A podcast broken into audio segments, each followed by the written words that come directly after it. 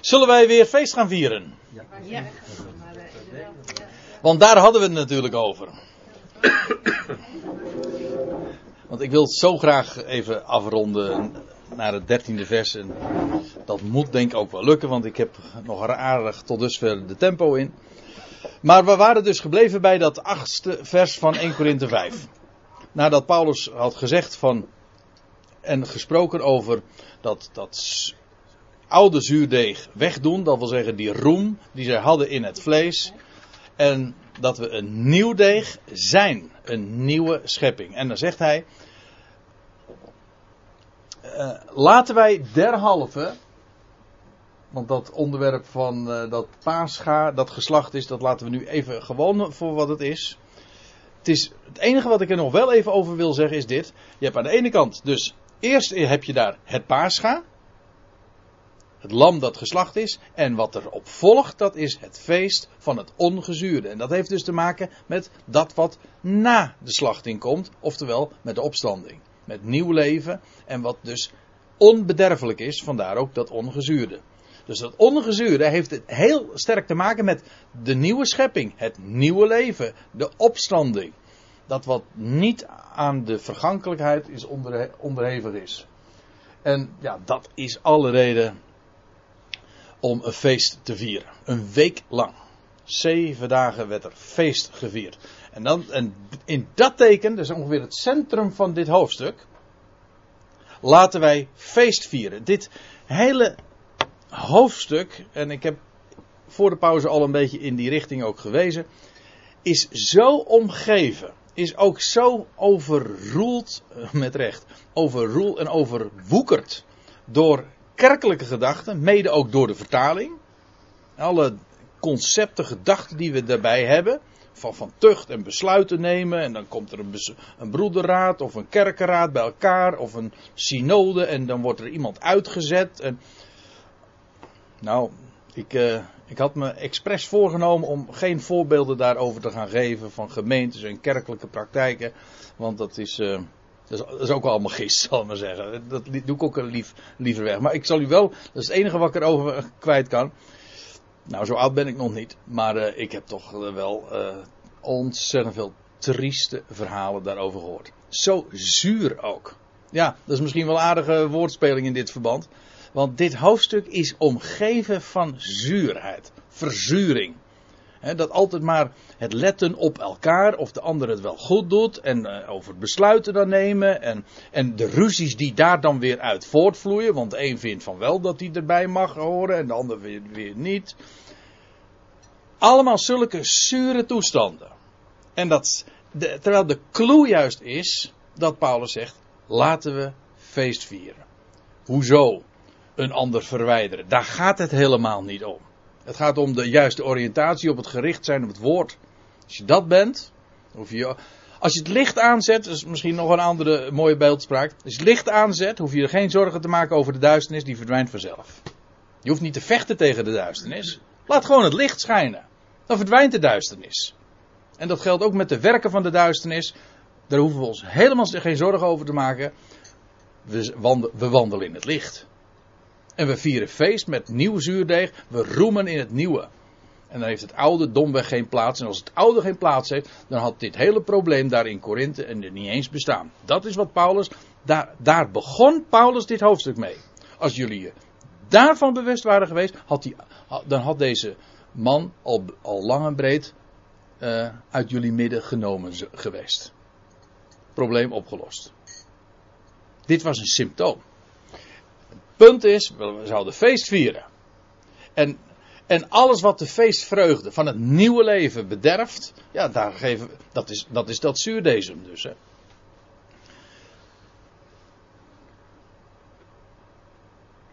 Niet met oud zuurdeeg, nog met zuurdeeg van slechtheid en boosheid. Maar, zegt hij, met het ongezuurde brood, en ik heb er voor de pauze al even op gezinspeeld, maar met het ongezuurde brood van reinheid, letterlijk staat er zuiverheid.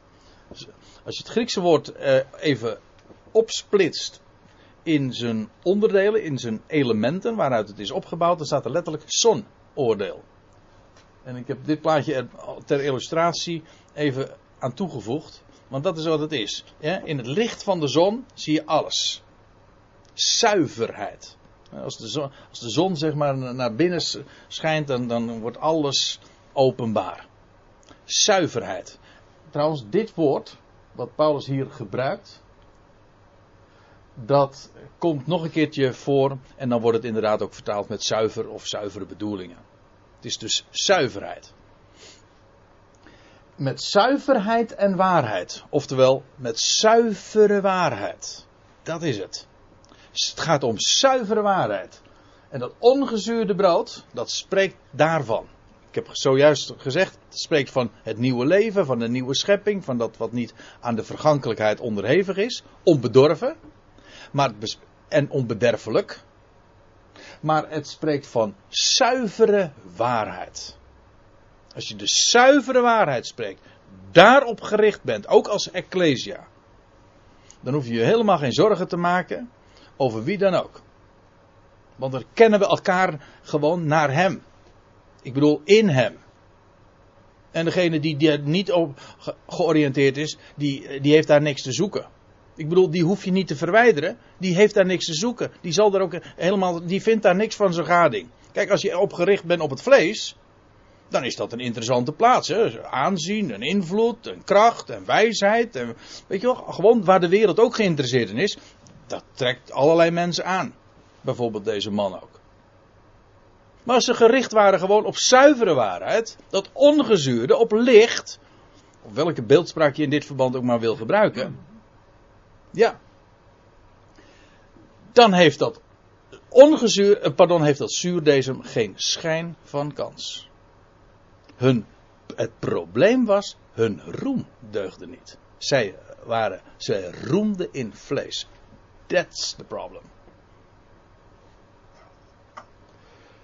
Ik schreef u reeds, ik ga verder in het negende vers. Ik schreef u reeds in mijn brief ja, er wordt hieruit geconcludeerd dat Paulus eh, zou doelen op een voorgaande brief, op een eerdere brief, dus dat de eerste Korinthebrief niet eerste, de eerste Korinthebrief was, maar een tweede. Dat wordt vrij algemeen geleerd. En het meest nuchtere commentaar daarop heb ik eh, gelezen in de kanttekeningen van de Statenvertaling. En dat is, Paulus doelt hier gewoon op de voorgaande versen. Want hij had het namelijk al, dezelfde gedachte die, die hij nu schrijft, uh, die had hij in het begin al naar voren gebracht. Ik schreef u reeds in mijn brief. Of eigenlijk staat ook dit in de Aorist. Uh, dat gij niet moest omgaan met hoereerders. Ja. Nou ja, ik doe maar even dit als het gaat om dat woordje moest. Dan ziet u meteen dat alarmlichtje. Dat staat er niet hoor. Als u trouwens een statenvertaling hebt, dan staat het er ook niet. Wijs er altijd maar eventjes op. Ik zeg niet dat het woordje moeten er nooit in de Bijbel staat. Maar ik heb nog niet zo lang geleden een keertje een blogje daar op mijn website aangeweid.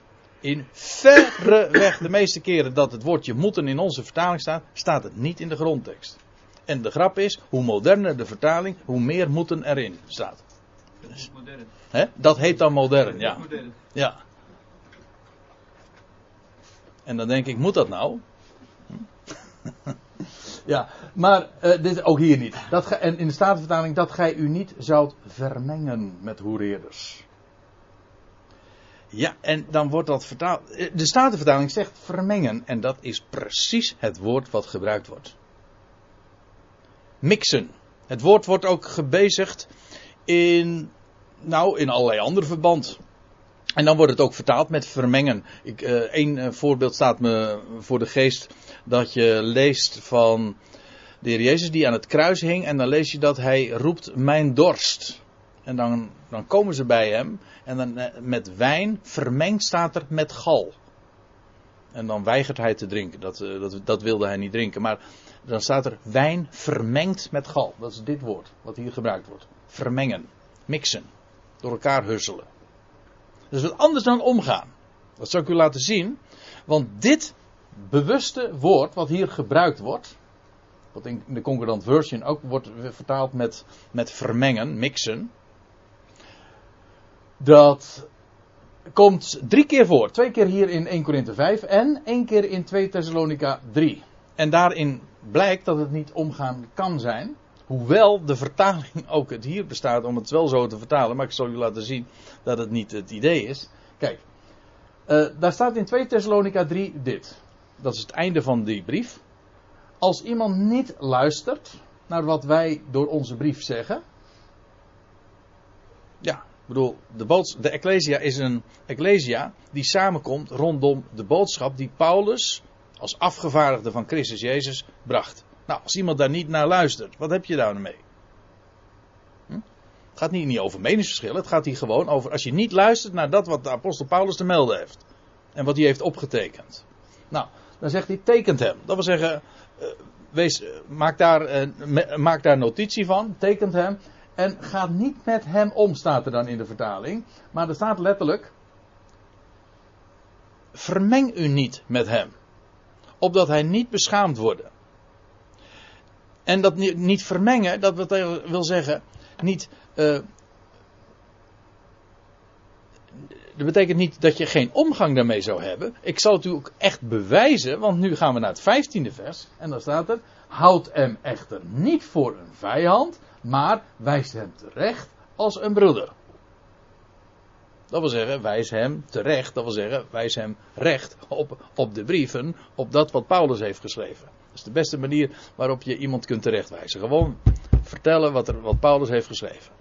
Dan wijs je iemand echt met recht terecht.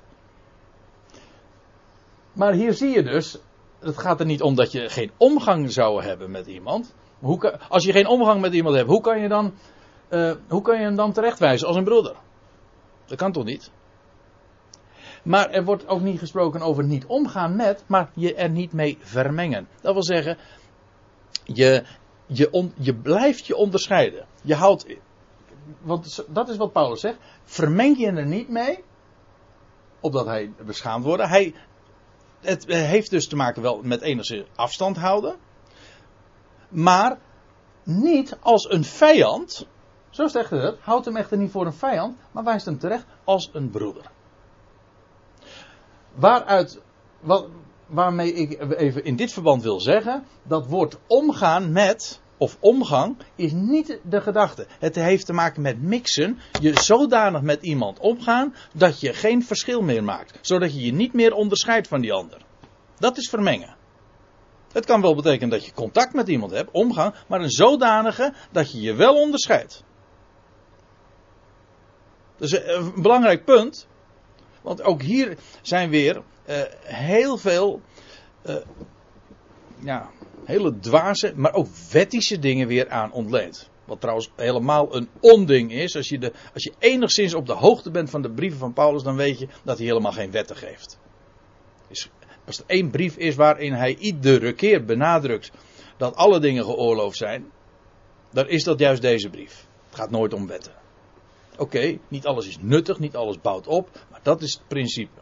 Dus elke, iedereen die begint met de vraag: uh, mag ik wel of is het geoorloofd dat? Ja, daar was Paulus meteen op voorhand klaar mee. Dan zegt hij: alle dingen zijn geoorloofd. We gaan het over. Als gelovig is dat totaal geen issue. Voor gelovig is er één vraag van belang en dat is: is nuttig? Bouwt het op? Is tot eer van hem? Dat zijn de vragen die ertoe doen. We, zijn zo, we hebben zo'n wettische mindset. Zo altijd meteen, mag het wel of mag het niet? En dat kan zelf, je kunt zelfs wettisch zijn als je losbandig bent. Weet u dat? en die moet ik misschien even toelichten. Maar je, kijk, je kan wettisch zijn, dat, dat zeggen van, oh, dat is niet geoorloofd. Als iemand iets zegt van, oh, dat mag ik niet doen, dat is niet geoorloofd, dat is wettisch, ja. Maar als iemand zegt, ik doe dat wel, want uh, het is geoorloofd, dan ben je ook wettisch.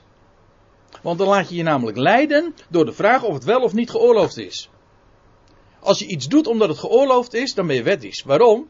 Omdat die hele kwestie of het wel of niet geoorloofd is, geen kwestie is. Dat is de vraag namelijk niet. Alles is geoorloofd. De vraag waar we ons door zouden laten leiden is: is nuttig? Bouwt het op? De ander, zelf, is tot eer en roem van hem. Kijk, dat zijn vragen die ertoe doen. Maar, nu ben ik toch wel wat afgedwaald. dat hele idee van wat men dan zegt uit de Korinthebrief heeft men dan ontleend van dat je geen omgang meer mag hebben met. Daar gaat het niet om. Paulus zegt, zorg er nou voor dat je, dat is nuttig hè, niet van dat is geoorloofd of niet. Nee, het is nuttig, het is tot opbouw. Voor de gemeenschap onderscheid je van die, van bepaalde mensen. En, maar niet beschouw een ander als een vijand. Bij zijn terecht. Vermeng je er niet mee. Dus niet dat omgaan. En dan zegt hij nog in vers 10, dan wil hij even iets in een tussenzin iets rechtzetten. Hij zegt, ik heb het nou niet over de hoereerders uit deze wereld in het algemeen. Dat is de, de, dat is de vraag niet. Of zegt hij, met de geldgierigen, letterlijk staat er trouwens de hebzuchtigen, degene in de concordant version of in de elementaire weergave zie je dan uh, dat het te maken heeft met meer hebben. Mensen die meer altijd maar willen hebben. Dat is dus echt wat wij noemen hebzucht. Of uh, met de geldgierigen, of de, pardon, de hebzuchtigen, de, de oplichters of afgodendienaars. Nou ja, dat rijtje kun je nog wel wat langer maken. Want, maar Paulus zegt, daarover heb ik het niet. Ik heb het niet over de, mensen in deze wereld, of dat nou hebzuchtige oplichters of afgodendienaars zijn. Hij zegt, want dan zou men wel uit de wereld moeten gaan. Dat is, onze, dat is helemaal niet onze cup of tea, zeggen we dan. Hè? Dat is onze. Daar hebben wij niet, geen bemoeienis mee. Wij leven gewoon in de wereld. En Paulus zegt later, in dat, maar dat is inmiddels in het tiende hoofdstuk. Dan zegt hij van als iemand, als een ongelovige u uitnodigt om te eten en zegt.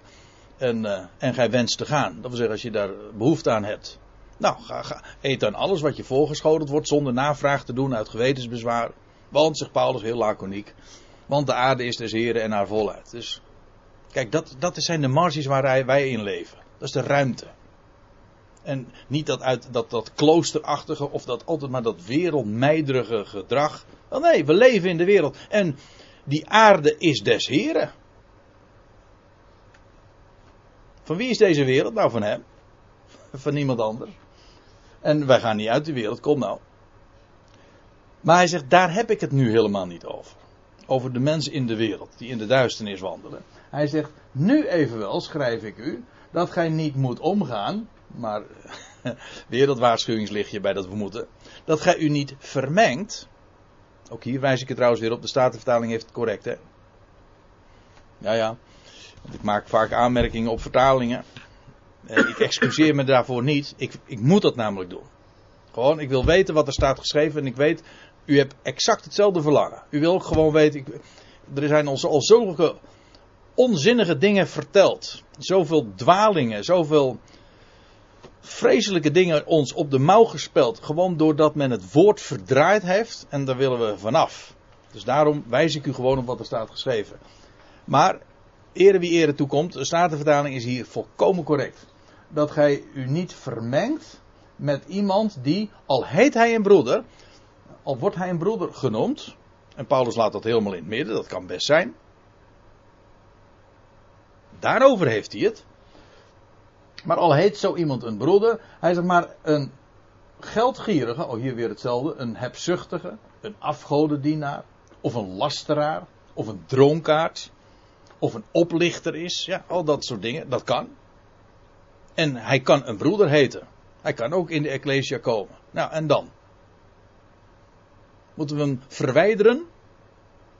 Mag hij er niet binnenkomen?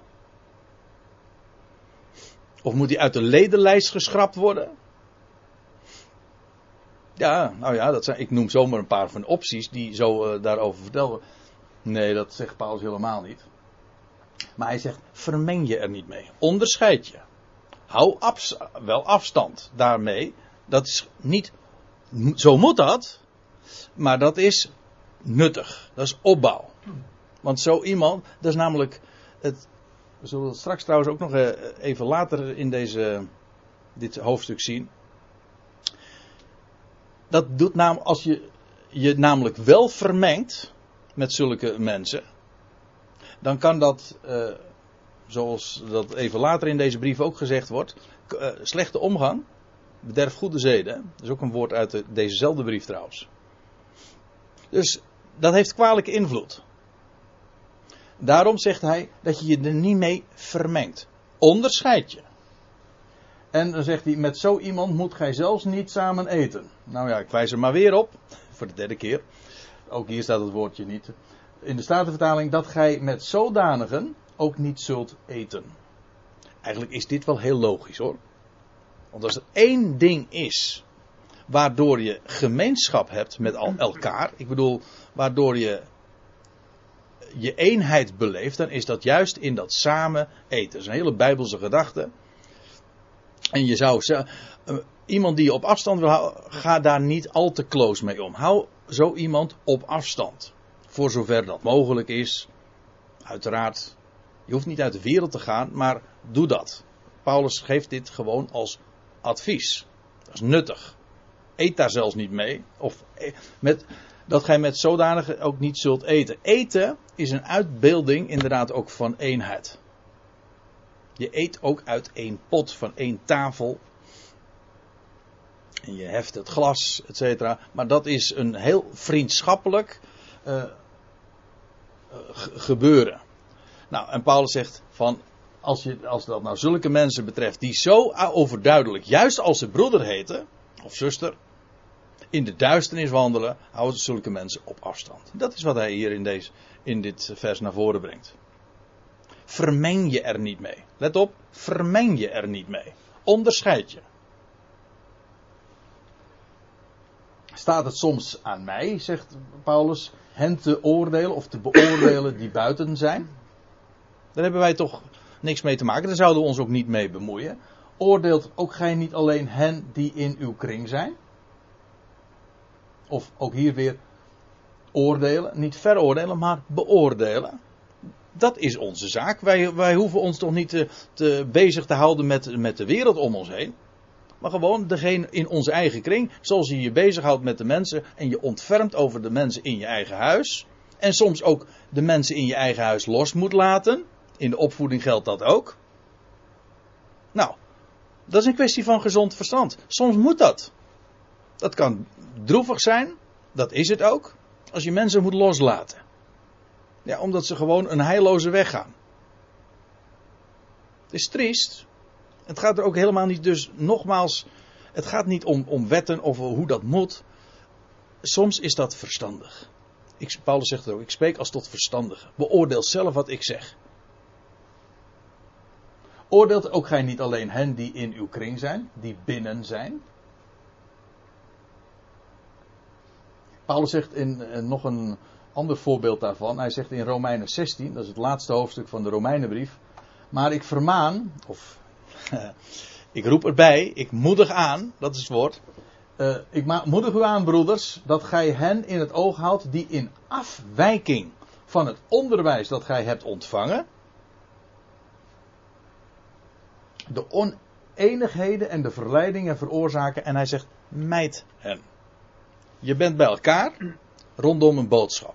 Een zuivere waarheid. Als daar mensen nou geen gehoor aan geven.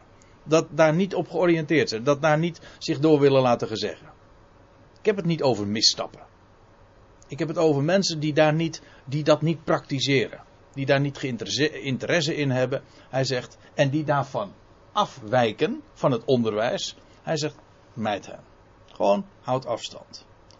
hier ook. Dat is een prachtig woord. Houd afstand. Je vermeng je er niet mee. Onderscheid je. Ik weet niet welke woorden ik daar nog meer voor zou kunnen gebruiken, maar ik denk dat ik toch hiermee mijn punt wil maken. Zo spreekt Paulus er uh, hierover. En ik zou nog een aantal andere voorbeelden daarvan kunnen geven, dat hij ook soortgelijke dingen daarover in de brieven schrijft. Maar goed, ik heb nu uh, 2 Thessalonica 3 en Romeinen 16 al genoemd, uh, Timotheus, waar hij soortgelijke dingen naar voren brengt. en zegt hij dan, dat is het laatste vers van 1 Korinthe 5. en die buiten zijn, die zal God oordelen. Nou, dat kun je helemaal aan God overlaten. Hij gaat de dingen rechtzetten. Dat is wat oordeel ook letterlijk is. Richten. Hij zet recht. En dat kan soms heel pijnlijk zijn. Dat doet een chirurg soms ook, hè, of een dokter als die dingen recht moet zetten. Ja. Maar dat is wat uh, rechtzetten is. Het heeft een positief doel. Hen die buiten zijn, die zal God oordelen. En hij zegt, doet wie niet deugt. En dan zijn we bij het laatste vers. Uh, en daar we zijn er al nog mee begonnen ook. Oh, dat was nog voordat ik mijn eigenlijke studie begon. Met dit woord. Doet wie niet deugt, zegt de NBG-vertaling dan, uit uw midden weg. Het is trouwens een citaat uit het boek Deuteronomium. Waar we diverse keren deze woorden vinden. Maar ik moet er wel meteen iets bij zeggen. Daar staat niet wie niet deugt. Als we daar toch aan moeten beginnen, zeg. wie, blijft er dan nog over? Als we alle ondeugende mensen eruit moeten zetten of zo. Maar dat is het helemaal niet. Er wordt niet gesproken over wie niet deugt. Er wordt gesproken over de boze. Dat is heel wat anders hoor. Het gaat niet over wie niet deugt. Of we elkaar de maat moeten leggen. Of moeten meten. Want jij deugt wel, jij deugt niet. Jij, jij ondeugt. Sorry? Sorry? In de Statenvertaling staat ook, doe deze boze weg. Ja, het is de boze. maar de vraag wat er met deze bedoeld. Ja, Nee, het staat helemaal niet trouwens de boze, hè? Deze boze. ja dus, in de Statenvertaling staat deze boze. Ja, maar dat staat er, het staat gewoon Staat de, ook nee, staat de, bo- de, staat de boze. En hij had in, en het gaat nu al, eh, al eh, veel breder, want hij had al veel eerder gesproken over eh, je niet vermengen met. Het niet, het wegdoen uit je midden. Wat is dat? Nou, hij heeft het gezegd. Je niet vermengen met. Dat is wegdoen. Je niet ermee vermengen. Je onderscheiden. Eerder had hij al gesproken over dat, dat roemen. Hè? Als, als, als je als ecclesia, als eh, ecclesia gericht bent op hem, dan wordt, de, dan wordt de boze weggenomen. En hoe doen we, wat is ons aandeel daarin? Nou, dat je je niet vermengt, dat je je onderscheidt. Zo, zo, gaat dat. Dat heeft dus niks te maken met politiek of ver- vergaderingen beleggen en, en, en besluitvorming. Dat staat, dat is allemaal ingelezen in dit hoofdstuk, maar het gaat er niet over. Het gaat gewoon over loslaten. En niet over wie niet deugt. Het is trouwens opmerkelijk, dit woord, de boze, dat is iets heel anders. Dat komen we ook tegen, onder andere in openbaring 16 vers 2. Dan, lees je, dan gaat het over een boos en een, en een kwaadaardig gezwel aan de mensen. Nou, dit woord, dan wordt- ditzelfde woord, ponpron, dit woord, dat wordt eh, vertaald met kwaadaardig. En dat is wat boos is. Dat is niet wie niet deugt. Nee, het, dat wat de gemeenschap, de onderlinge gemeenschap, gewoon zou aantasten. Wat een kwaadaardig gezwel is. Houd dat op een afstand. Helemaal niet in paniek, maar gewoon wees scherp. Een gezond lichaam, en dan, blijf ik, en dan ben ik weer terug even bij, dat beeld, bij die beeldspraak in verband met dit citaat ook. Een gezond lichaam is trouwens ook in staat om, dat, om, dat, eh, om het kwaadaardige weer te elimineren. En in feite is dat daarmee dus eh, de afsluitende opmerking die Paulus daarover maakt. En misschien is het een goed idee. En ik heb gedacht, nou, wat ik zo in 13 versen en in de bespreking daarvan eh, naar voren heb gebracht. Eh, ik heb gemeend om daar eh, toch nog eventjes in een paar punten aan te geven van wat is nou hetgeen wat we vanavond hebben besproken. Nou, laat ik het eventjes in zes punten samenvatten. Als tegenstelling. In 1 Korinthe 5 gaat het niet over wie niet deugt. Nou, daar hadden we het eh, op het laatste, bij het laatste vers nog over. Het gaat over de boze. Het boosaardige. Dat wat aantast. Het gaat in 1 Korinthe 5 niet over iemand die een misstap heeft begaan. Maar het gaat over iemand die boosheid praktiseert. Heel groot verschil. Het gaat in 1 Korinthe 5 niet over iemand verwijderen uit de Ecclesia. Maar het gaat over de zuivere waarheid in de Ecclesia. Waardoor iemand het daar niet uithoudt en daardoor weg, daaruit weggenomen wordt. Passief. Het is de zuivere waarheid waarin we leven die ervoor zorgt dat leugenachtige, onwaarachtige, boosaardige elementen weggenomen worden. Daarom die oriëntatie. Hoe houden we de boze buiten de deur? Of gewoon door zuivere waarheid daar ons op te richten. En feest te vieren in, ongezuurde, in ongezuurd brood. In 1 Korinthe 5 gaat het niet over het schrappen uit een ledenlijst. Kent de Bijbel niet eens. Het gaat over loslaten. En over overgeven. Loslaten namelijk door het over te geven aan. Dat is heel anders. Dat is ook niet een collectieve daad die je gezamenlijk in een besluit doet. Nee, dat is iets wat je individueel doet. Iemand loslaten. Sommigen doen dat wel. We zullen dat misschien ooit nog een keer bespreken als we bij de twee Korinthe aankomen. Sommige Korinthiërs hadden deze persoon inderdaad losgelaten. En een andere deel niet. Zie je, dat is individueel. Dat kun je niet gezamenlijk besluiten. Dat heeft ook te maken met je houding daarin. Het gaat in 1 Korinthe 5 niet over omgang, maar over vermenging. Ik hoop na de pauze dat in ieder geval ook duidelijk gemaakt hebben. Dat is iets anders. Je onderscheiden van dus. En tenslotte, en dat is het laatste, misschien is dat nog wel het allerbelangrijkste. Dat was het centrum ook van dit hoofdstuk. Het gaat in 1 Korinthe 5 niet over het zuur beoordelen van elkaar en elkaar de maat nemen. Het gaat juist over feestvieren en het wegdoen van het zure. Dat zuur heeft te maken met gist, met het vlees. Daarin roemen. Het gaat juist om feestvieren. De vreugde in Hem te beleven, daarop gericht te zijn. Wandelen in het licht en de duistere elementen verdwijnen als vanzelf. En daarmee ben ik op deze vijftigste dia terechtgekomen. En zie daar, het is kwart voor tien en dat lijkt me een aardige tijd om af te sluiten. Tenzij er misschien nog een uh, dringende vraag is, iets wat ik had moeten zeggen, maar wat nog niet naar voren is gekomen. Jij haalde het in Deuteronomium over dat uh, boos uit het middenweg. Ja. Dan, uh, welke deel is dat?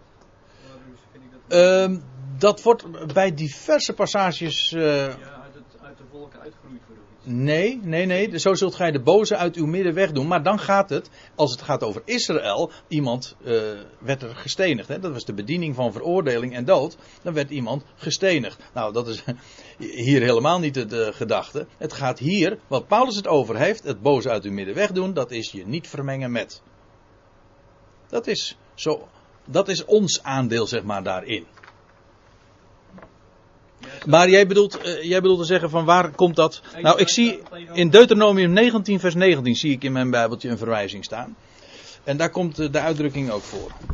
Maar uh, je leest het ook in verband met de geschiedenis van Agan, maar dat is trouwens Jozua. Ja, dus dit staat al, want Paulus is schrijft tegenover je wet van veroordeling. Ja, ja. In de, in de wet is het inderdaad veroordeling en dood. En bij ons is het juist, gaat het om feest en vreugde en leven. En er zitten natuurlijk uh, overeenkomsten in. Maar dit wordt natuurlijk heel vaak aangehaald als je, om ook uh, ja, kerkelijke tucht zo te onderbouwen. Ja, ja, ja, omdat men dan dit ene vers eruit ligt. Doet, de, doet wie niet deugt uit uw midden weg. Dat gaat helemaal niet over wie niet deugt. Maar het gaat de, uh, daarbij ook niet over niet meer omgaan met. Ook niet over, uit de over een ledenlijst. Maar je niet vermengen met. Ja. Is dat best wel moeilijk, denk ik, hè? In, de, in, de, in de gemeente. Denk je? Ik denk het wel, ja. Want het blijft gewoon onder je. En, en, uh, en je. ja. Nou, ik denk als je. Nou, mag ik dat nog Ja, ja, ik zat, ja, voor, ik zat er net ja? over te denken. Ik denk, het komt er dus op neer als zoiets voortduurt in de gemeente, dat er niet met zo iemand iets fout is, maar dat er met de gemeente iets fout is. Ja, dat was met name mijn punt ook voor de pauze. Het ging erom, het probleem daar in Korinthe was, u, jullie roem deugt niet. Daardoor hield die persoon daar, die het hield met zijn vrouw, uh, met de, de vrouw van zijn vader, daaruit. Als die Ecclesia in zelf in zuivere waarheid was geweest en had geroemd, niet in het vlees, maar in hem, dan had die persoon uit het midden weggenomen geworden, geweest. Hoe zeg je dat? Geworden. geworden, ja, geworden, ja. Dan zit je toch met dat geval van dat, dat die Ecclesia niet uh, zuiver was. Nou, die, eh, nou, van de Ecclesia zegt Paulus, eh, gij zijt ongezuurd, alleen hun roem deugde niet. De vraag eh, van de Ecclesia in Korinthe was inderdaad, hun roem deugde niet. Dat wil zeggen, ze waren georiënteerd op het vlees.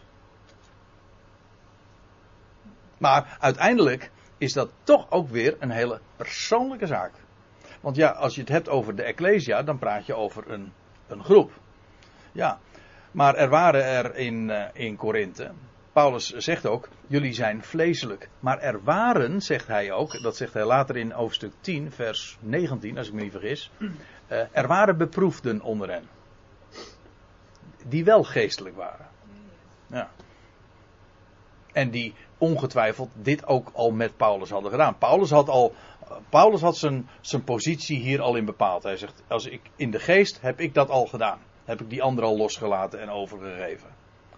En er waren er die dat ook hadden gedaan, maar hij schrijft ze nu hier als Ecclesia over aan. En dan zegt van ja, nou dat is een, uh, een, een positiebepaling van waar staan jullie nou eigenlijk? Jullie zijn ongezuurd, maar vieren jullie ook werkelijk het feest van het ongezuurde? Roemen jullie ook werkelijk in hem?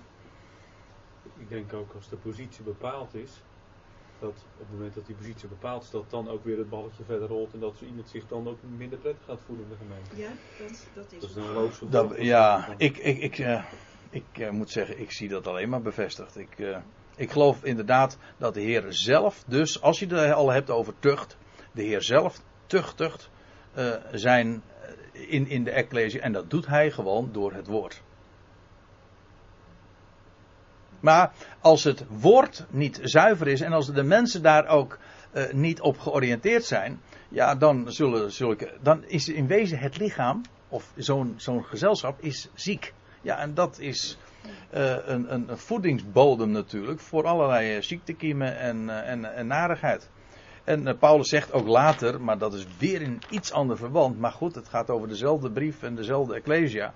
Hij zegt, daarom zijn er ook onder jullie zelfs vele ziek en zwakkelijk, ziekelijk en zwak. En slapen er niet weinigen. Zelfs in fysieke zin heeft dat zijn uitwerking. Nou, ik weet dat ik uh, daarmee weer wat andere dingen overhoop haal. Maar dat duurt nog even voordat we het daarover gaan hebben. Maar ik, één ding is zeker die geestgesteldheid heeft ook absoluut zijn uitwerking in de psyche en zelfs fysiek. Zoals uh, de, het boek Spreuken, wat al eerder ter sprake kwam, dat ook nog zegt. Een vrolijk hart bevordert de genezing. Dus, en een goede tijding is een goede tijding, een goed bericht, dat is verkwikking voor het gewente. Dat is een mooi motto trouwens voor mijn website, denk ik ineens.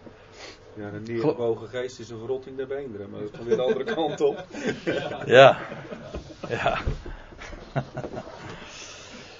dat nou ja, zo, dat zijn wat van die overwegingen die je naar aanleiding van zo'n Bijbelstudie hebt, ja.